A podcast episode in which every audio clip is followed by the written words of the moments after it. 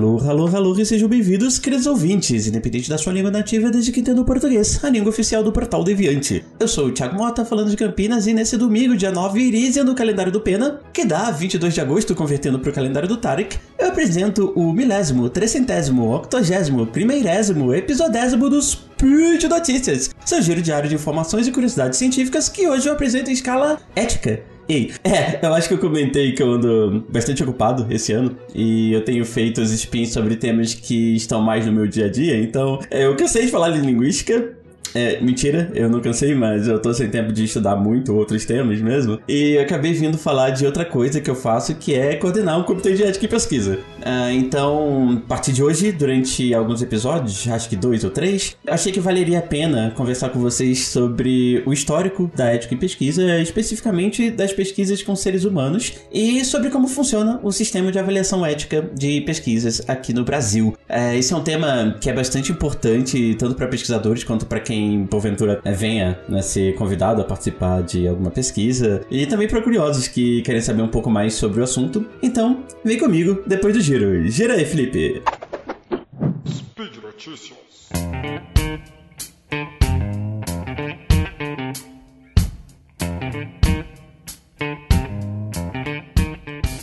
Então, é, eu acho que o início de tudo é fazer sempre um panorâmico histórico e mesmo que não fosse, é o meu jeito de fazer, vocês já se acostumaram comigo, né? E eu faço isso exatamente pra gente entender de onde vieram todas essas ideias e, embora desse para voltar ainda mais na história, acho que vai ser mais fácil a gente voltar só até ali na primeira metade do século XX, onde a necessidade de regulamentação das pesquisas com seres humanos começa a ganhar um pouco mais de força, além da cabeça de alguns senadores tidos como diferentões e profrentex demais ali nas suas épocas pelos seus colegiados. Uh, pode parecer brincadeira, mas quando eu faço treinamentos oficiais do Comitê de Ética e Pesquisa aqui na Unicamp, a depender do tempo que eu tenho, né, também, às vezes é uma reunião mais rápida, eu começo falando de alguns casos marcantes da ficção, como, por exemplo, a transmutação da Nina e do Alexander em Fullmetal Alchemist. E eu começo exatamente para causar um certo impacto e o público até comentar, né, que ah, isso se trata de ficção. É, na vida real, acho que esse tipo de coisa nunca acontece, né? E é, né, nunca aconteceria. Aí eu prossigo a palestra inicial comentando que essa foi uma época, essa, no caso, primeira metade do século XX, é, foi uma época bem delicada para pesquisas científicas, porque o regime nazista, e provavelmente outros países também, a questão é o quanto a gente está sabendo dessas coisas, faziam pesquisas com presos de guerra e com pessoas presas nos campos de concentração. É, em resumo, é, além de prender as pessoas por motivo algum, ainda usava essas pessoas como ratinhos de laboratório para fazer pesquisa científica. E é, talvez vocês estejam me dando razão sobre a comparação ali com o Fullmetal Alchemist, mas a coisa não para por aí. Aqui é até compreensível considerando o conhecimento que a gente já tem de história. Agora que a coisa fica mais delicada. Então, existem relatos e. Enfim, eu, eu, vou, inclusive, colocar alguns aqui no. É, tem um link da Wikipedia com vários casos é, curiosos, assim, né? Então, existem vários relatos sobre pesquisas é, na, do regime nazista que buscavam fazer coisas do tipo expor pessoas ao frio extremo, ao calor extremo, à altitude extrema, para compreender melhor os limites do corpo e, por exemplo, aprender a tratar, ou pelo menos tentar tratar, e de repente, tentando tratar dos presos concentrados, você começa a, os médicos começam a entender como tratar as pessoas, vamos dizer assim, não, vamos dizer assim, as pessoas livres, né, de hipotermia. Então, é, Capitão América que diga. E, enfim, esses são alguns sobre o limite do corpo humano, mas também tinham outros estudos que buscavam entender, por exemplo, em que altitude a gente poderia ficar sem, sem oxigênio para melhorar o desempenho dos aviões e diminuir o peso dos cilindros de oxigênio nessas naves. E essa tinha um objetivo mais militar, mas tinha outras também que tinham objetivos de conhecer um pouco melhor as doenças. E os pesquisadores. Hum, o que, que a gente faz? A gente infecta os presos sadios aqui para que eles possam ser estudados. E ainda tinham outros estudos com gêmeos também, para ver se era possível manipular o corpo humano. E aí você tem um gêmeo de comparação, a cópia, né? Pra, ficar comparando, ver se mudou, mudou alguma coisa. Ou mesmo alguns que mantinham um gêmeo sadio e faziam vários procedimentos procedimentos no outro, e aí depois que um morresse, eles matavam o segundo para estudar os corpos e comparar. É, enfim, vários experimentos que fazem a gente repensar a nossa humanidade e deixam esses casos mais impactantes da cultura pop, como que eu comentei assim no chinelo, até pela realidade das coisas. E depois desses casos, é, eu imagino que muitos de vocês já tenham ouvido falar nos julgamentos de Nuremberg, que julgaram ali os principais líderes da Alemanha nazista, ali por 1945. E nessa vibe, nessa onda de julgamentos de Nuremberg, em 1947 foi firmado o Código de Nuremberg, que é basicamente um tratado de boas práticas em pesquisa científica com seres humanos. E esse tratado tem 10 tópicos que eu vou descrever rapidamente aqui, mas vocês podem ver a documentação que eu vou citar uh, aqui no link, nos links desse post. Então, o primeiro é que o participante de pesquisa ele precisa saber do objetivo da pesquisa e consentir, quer dizer, aceitar e fazer parte da pesquisa de forma livre e voluntária. Ou seja, não dá mais para você chegar e pegar um preso e ei, vem aqui fazer a minha pesquisa, tá? Outra coisa é que a pesquisa precisa trazer benefícios para a sociedade. Então, tem algumas pesquisas que seriam super interessantes de serem feitas. Inclusive, isso me lembra de um vídeo do canal Vsauce no YouTube sobre os trolley problems, dilemas éticos. É, eu vou linkar ele aqui também no, no post se eu lembrar. Uh, que é exatamente isso, é um tema de pesquisa assim super interessante, mas que, pelo amor de Deus, você nunca vai fazer isso, né? É, ele fez porque não era uma pesquisa científica, era para um vídeo no YouTube. Então, tudo bem. Os experimentos sobre doenças precisam passar primeiramente por experimentação animal antes das fases de experimentação em humanos e se basear nos conhecimentos sobre a evolução da doença. A pesquisa deve ser conduzida de forma a evitar danos e sofrimentos desnecessários. Se existe a possibilidade de morte ou invalidez, a pesquisa não será realizada, a não ser que o próprio médico ou pesquisador se submeta ao procedimento. É preciso fazer uma avaliação da relação entre potenciais riscos e potenciais benefícios da pesquisa. Alguns riscos eles são aceitáveis, se os potenciais benefícios forem maiores, óbvio, e é basicamente o princípio da pesquisa médica hoje em dia. A pesquisa deve tomar os cuidados necessários para evitar qualquer possibilidade de danos aos participantes. A pesquisa deve ser conduzida por profissionais qualificados então não adianta, por exemplo, um cirurgião querer fazer um procedimento e, ah, ok, é só fazer isso aqui, cria um manual e manda um açougueiro fazer, que não vai dar certo. Nono, o participante deve ter. Nono, agora que eu resolvi dizer os números, né? Enfim. O participante deve ter liberdade de desistir da sua participação a qualquer momento da pesquisa. Ou seja, se ele achar que, ah, tá chato demais, tá doendo demais, ok, ele tem o direito de simplesmente pegar suas coisas e sair pela porta. O pesquisador deve estar atento e suspender a pesquisa se perceber que pode trazer danos aos participantes. Então, bom, pode parecer estranho, mas sim, esses princípios, ao menos em forma de princípios, só surgiram ali em 1947 e, pasmem, não pegou. É, isso mesmo, é, o pessoal não deu a mínima, a princípio, pros princípios, e não era minha intenção fazer um trocadilho. E muitos dos argumentos para ignorar o Código de Nuremberg o que não necessariamente quer dizer que eles ignoravam todos os princípios ou que não seguiam, enfim. Era assim, tipo, é, eu não vou querer seguir isso aqui tudo, mas vou seguir a maioria, não vou. Uh, ou então simplesmente, olha, a minha pesquisa já eu já acho que segue, então simplesmente segue o barco.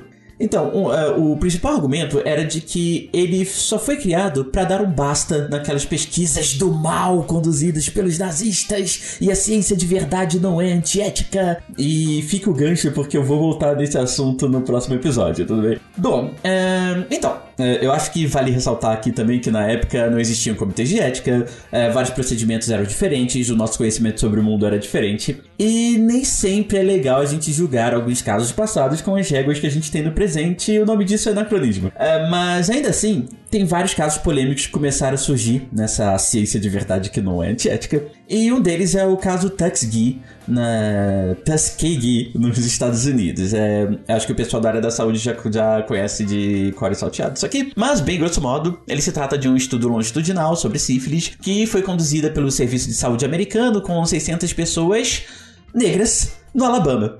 E a ideia era acompanhar a evolução da doença quando ela não é tratada. Bom, é, considerando que ela começou ali em 1930, mais ou menos, não tinha tratamento. Então, tudo bem.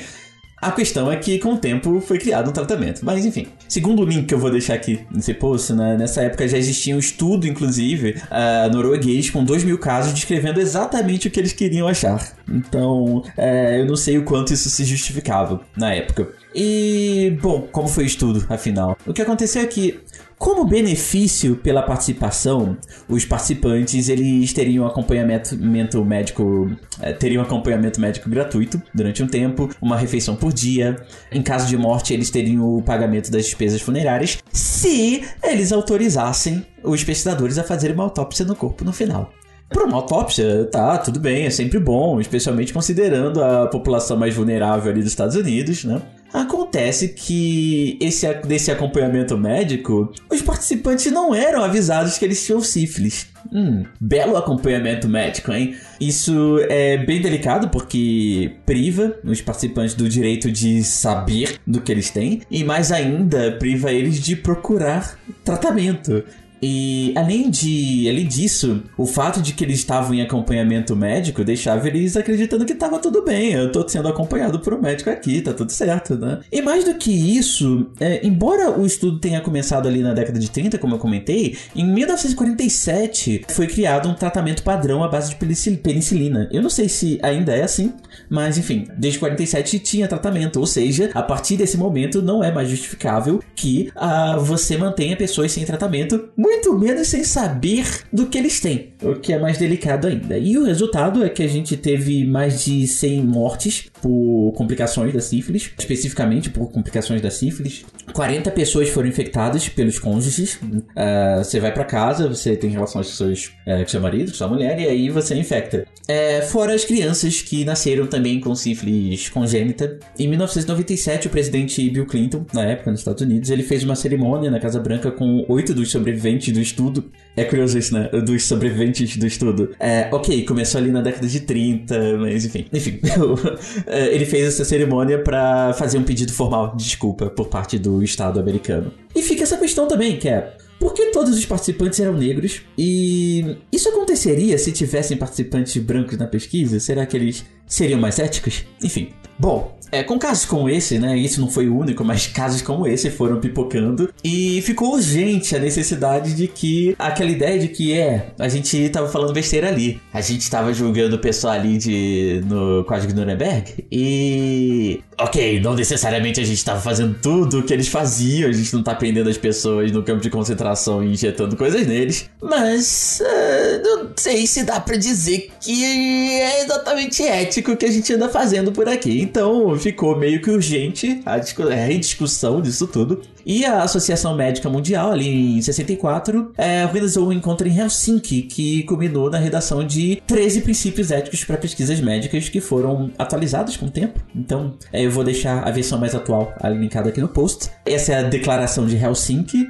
E que, bem grosso modo, ela estabelece o conceito de hum, grupos e indivíduos vulneráveis, traz maior cuidado quanto à questão de riscos e benefícios da pesquisa, quanto à privacidade dos participantes. Então, o ideal é que você sempre tente manter uh, os participantes anônimos quando puder, quanto à disseminação dos resultados da pesquisa e, principalmente, estabelece recomendações para a criação e composição de comitês de ética em pesquisa. Uh, a declaração de Helsinki, ao contrário do Código do Nuremberg, pegou entre os pesquisadores, né? Até porque eles viram que a coisa era urgente. E, enfim, ela é bastante conhecida e citada até hoje. E acho que dá pra gente terminar por aqui esse episódio, até porque já tá ficando meio longo. Mas a história não terminou, né? Então, se tiver interesse ainda no tema, na minha próxima participação aqui no Spin, eu vou comentar sobre a regulamentação ética aqui no nosso país, do Brasil. Então é isso, eu fico por aqui hoje. Não sem antes lembrar vocês de nos seguirem, nos divulgarem nas suas redes sociais.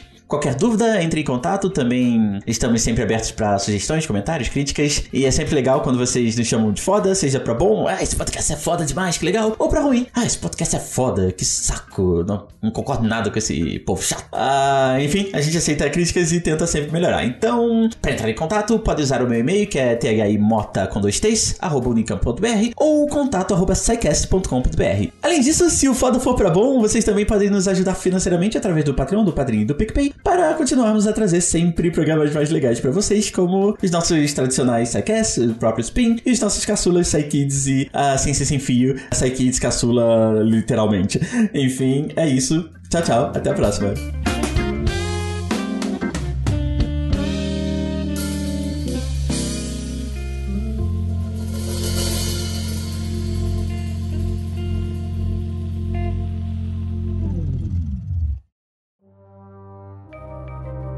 Este programa foi produzido por Mentes Deviantes.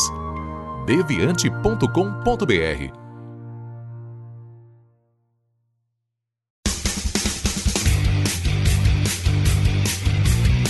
Cortes, edição de podcast.